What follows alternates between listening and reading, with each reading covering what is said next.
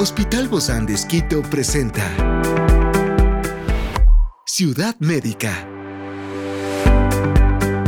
Un podcast de salud pensado en ti y toda tu familia.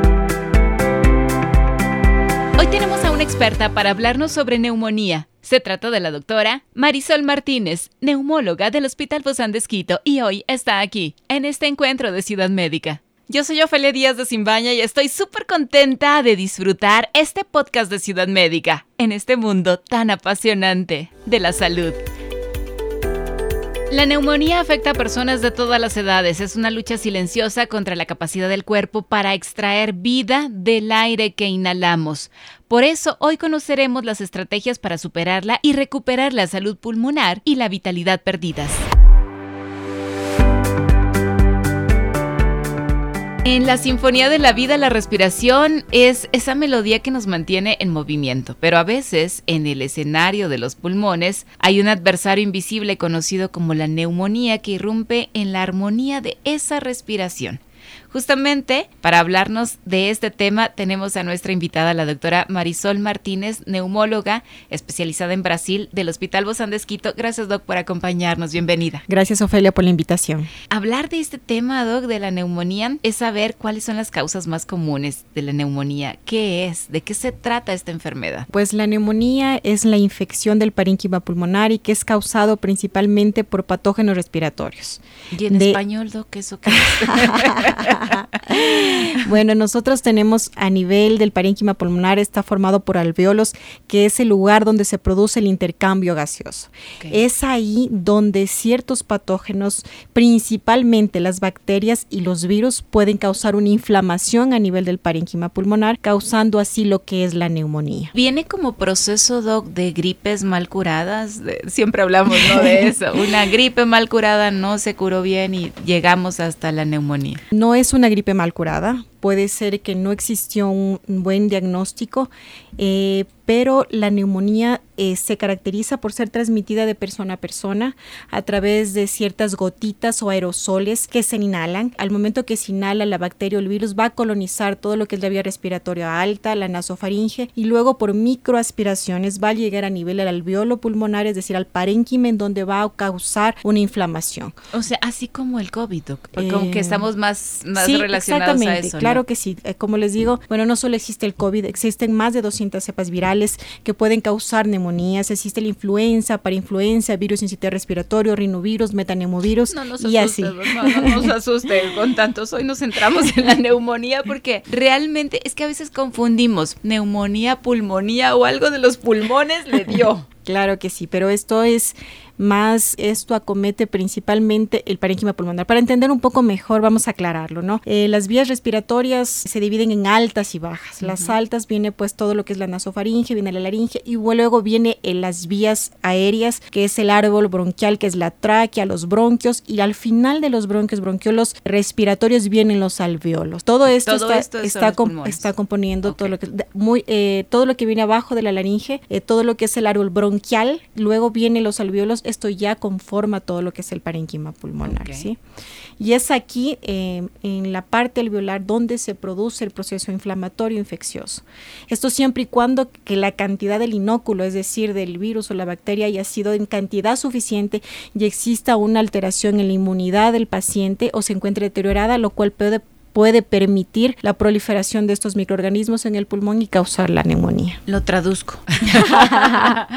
es decir, doc, una, un paciente con un sistema inmunológico deprimido, bajo, es más factible que pueda darle, darle la neumonía. Sí, existen ciertos factores de riesgo, ¿no? En la Gaceta Epidemiológica del 2020, publicada por el Ministerio de Salud Pública, en el Ecuador se reportaron 89 mil casos. De estos, la mayor, la mayor prevalencia fue en pacientes adultos mayores, es decir, mayor igual a 65 años de edad tiene mm. mayor riesgo de tener neumonía. Pacientes con hábitos tabáquicos, pacientes con hábitos enólicos, es decir, consumo de alcohol, pacientes con enfermedades eh, renales crónicas, pacientes con diabetes mellitus no controlada y pacientes que tienen enfermedades del sistema nervioso central también son propensos a desarrollar, a tener riesgo mayor de desarrollar neumonías. Experiencias excepcionales son el motor que nos anima a trabajar por la salud integral de nuestros pacientes. Expresamos el amor de Dios para dar prioridad a la vida por sobre todas las cosas. Seguimos con nuestro compromiso, la seguridad del paciente.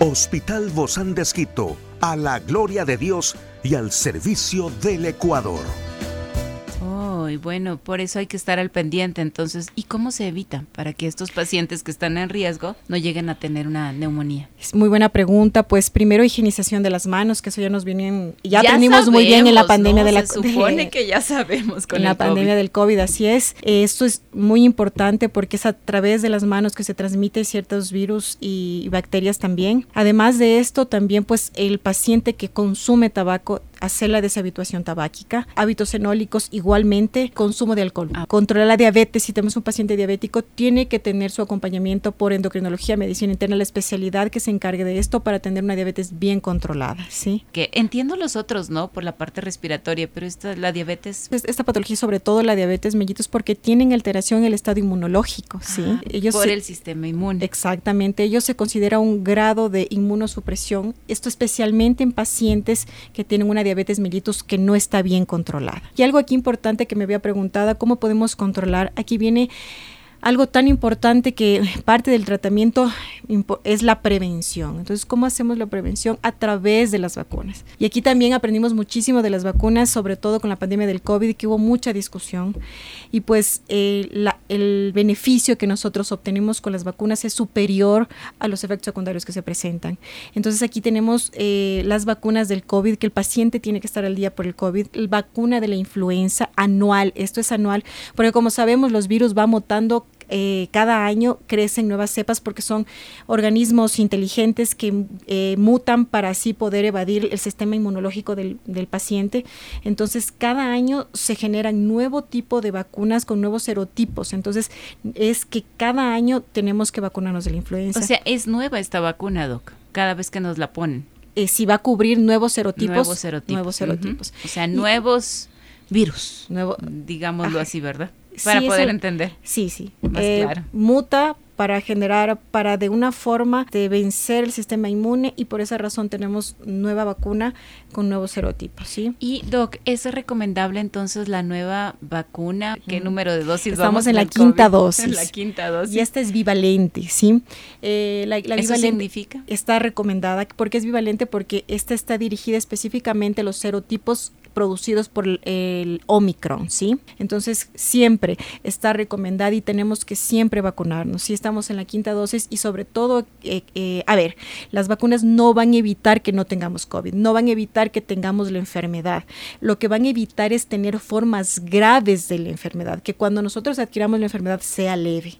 Y algo que finalmente quería conversar es también la vacuna antineumocócica que tenemos ya en el país, que es para la bacteria más común que causa la neumonía, que es el Streptococcus pneumoniae.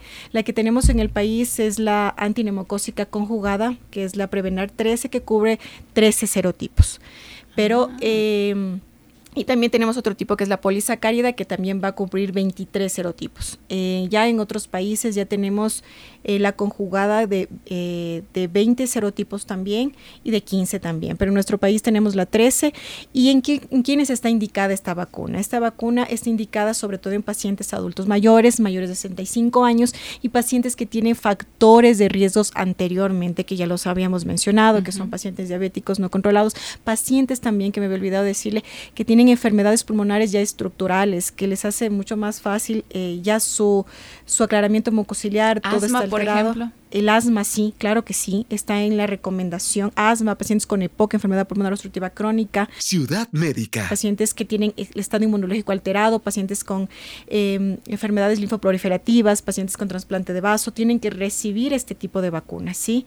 Y eh, existe la, la, conjugada 13 y generalmente al año o a los ocho meses tienen que recibir un refuerzo que es de la eh, polisacárida que es de 23 serotipos. ¿Esto, Doc, quién les recomienda? Porque tal vez ahorita están escuchando la entrevista, están escuchando esta conversación y dicen, ¿y dónde me coloco la anti... antineumocócica?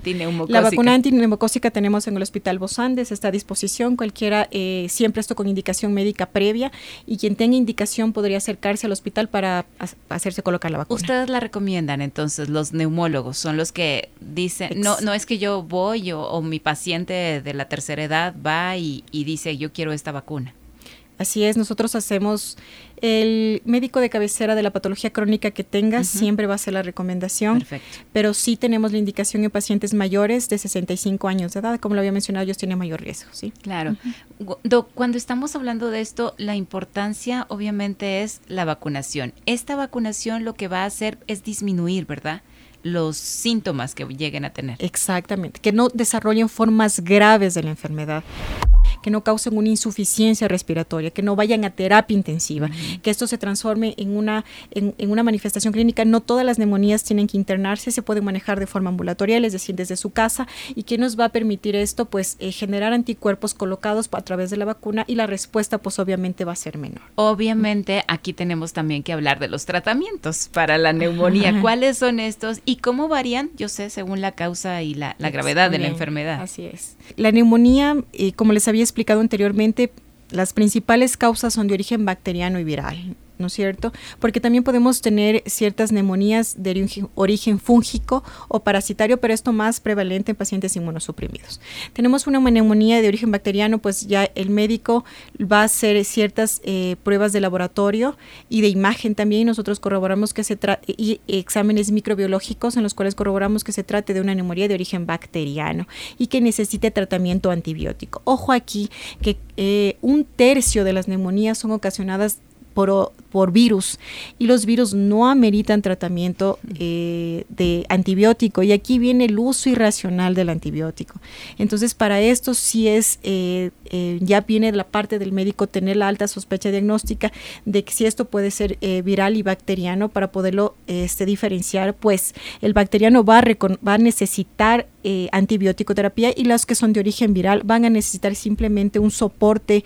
El tratamiento es más sintomático si el paciente tiene fiebre, vamos a dar antipirético que va a controlar la fiebre, si tiene dolor analgésico, si hay inflamación antiinflamatoria, hasta que el proceso viral cumpla su ciclo y la neumonía se vaya resolviendo. ¿sí? Y, se va a resolver entonces de esta manera, no necesita cirugía, alguna otra no. tratamiento. Ciudad médica. Ojo aquí que también tenemos aquí ya lo que es el COVID, que ya viene en un amplio campo, ¿no? Que ahí tenemos otros tipos de criterios, cuando hay insuficiencia respiratoria, la saturación cae por debajo de 88, ahí el tratamiento es otro que necesitamos un soporte ya de corticoides corticoides sistémicos y soporte de oxígeno también, ¿sí? Entonces sí, va a depender de cuál sea la causa para nosotros enfocarnos y dar un tratamiento al paciente dirigido. Hablando un poquito de los antibióticos, Doc, ¿hay una relación entre neumonía y la resistencia de los antibióticos? Viene aquí el uso irracional del antibiótico porque generalmente siempre son enfermedades respiratorias altas y son de origen viral y se utiliza el antibiótico de forma indiscriminada. Entonces, cuando ya el paciente realmente lo necesite, podemos tener un cierto grado de resistencia al antibiótico cuando realmente lo necesite. Ahora, esto es especialmente con la influenza que la, eh, la, infección, las neumonías que nosotros teníamos con influenza facilitaba una coinfección por bacterias, pero no se vio así con el COVID. Se vio que la relación o la correlación o la facilidad de de la reproducción bacteriana en el COVID fue mucho, muy inferior que en el caso de la influenza. La influenza sí tenemos mayor facilidad de que exista también una coinfección bacteriana y que también tenemos que estar atentos porque también posiblemente necesitemos antibiótico terapia. Wow, eso ya son palabras mayores para hablar en otro momento. Muchísimas gracias, doctora Marisol Martínez, neumóloga del Hospital Posán de Esquito. Nos vemos muy pronto. Muy amable, muchas gracias por la invitación. Gracias a usted, doc. Es una producción del Hospital de con el apoyo de HCJB. Encuentra este podcast de salud en las redes sociales como Spotify, SoundCloud y todas las plataformas digitales. Gracias por acompañarnos en este capítulo de Ciudad Médica, un espacio para tu salud. Hasta la próxima.